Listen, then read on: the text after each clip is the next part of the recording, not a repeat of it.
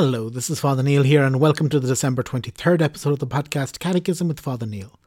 Today we're going to look at numbers 28, 22 through 28, 24 of the Catechism. 3. Thy will be done on earth as it is in heaven. 28, 22. Our Father desires all men to be saved and to come to the knowledge of the truth. He is forbearing towards you, not wishing that any should perish his commandment is that you love one another even as I have loved you, that you also love one another. This commandment summarizes all the others and expresses his entire will. 28:23 He has made known to us the mystery of his will according to his good pleasure that he set forth in Christ to gather up all things in him things in heaven and things on earth in Christ we have also obtained an inheritance having been destined according to the purpose of Him who accomplishes all things according to His counsel and will.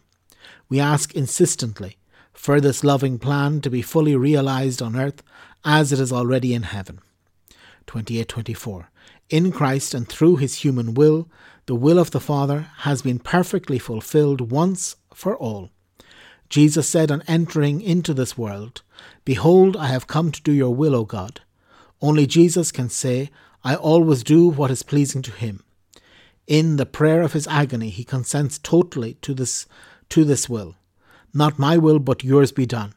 For this reason, Jesus gave himself for our sins to deliver us from this, from the present evil age, according to the will of our God and Father.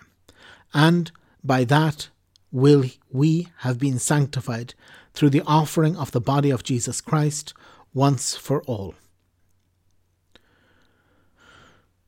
Okay, this section um, desiring that the will of God be done. Heaven is a place where the will of God is always done. That's why it's heaven. And it's not to make God happy that we need His will done, it's to make us happy. That we have this, um, what St. Paul calls another law at work in our members. That we know what is good, but there's another impulse within us. This impulse of original sin that. Um, that pushes us to do something else, that pushes us to hate rather than love, that pushes us to be offended rather than to forgive, that pushes us to be lustful rather than pure.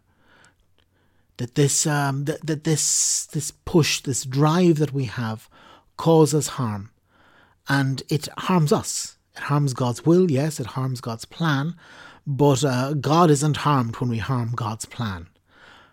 And the one that is harmed is us and those around us.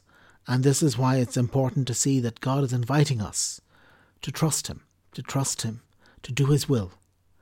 And that this is part of being Christian, is to do the will of the Father. Not my own will. I did not come to do my own will, but the will of Him who sent me. And this is why, obviously, the Catechism is saying that we need to look at the example of Christ, that Christ is showing us that it is about um, fulfilling the will of the Father. Even on the cross, he had this that humanly he didn't want to go to the cross, and yet he went to the cross. He went to his cross, and we got our salvation from this that we were sanctified, we were redeemed, we were made holy, we were given life again by Christ, by dying with him on the cross and by rising with him to eternal life. And in his resurrection, we have the, the, the opportunity of everlasting life ourselves. And this is a fruit of obedience and that um, this is uh, th- this again is what the Christian is called to, to obedience, to the will of God, and that the Our Father is inviting us to this, and again the Our Father in a special way is also fulfilling this prayer in us if we allow it, because it's not just enough to say let's do God's will, we need help to do God's will, and God is always there to give us this help. Okay, very good. So tomorrow we continue looking at 28, 25 through 28 27. God bless.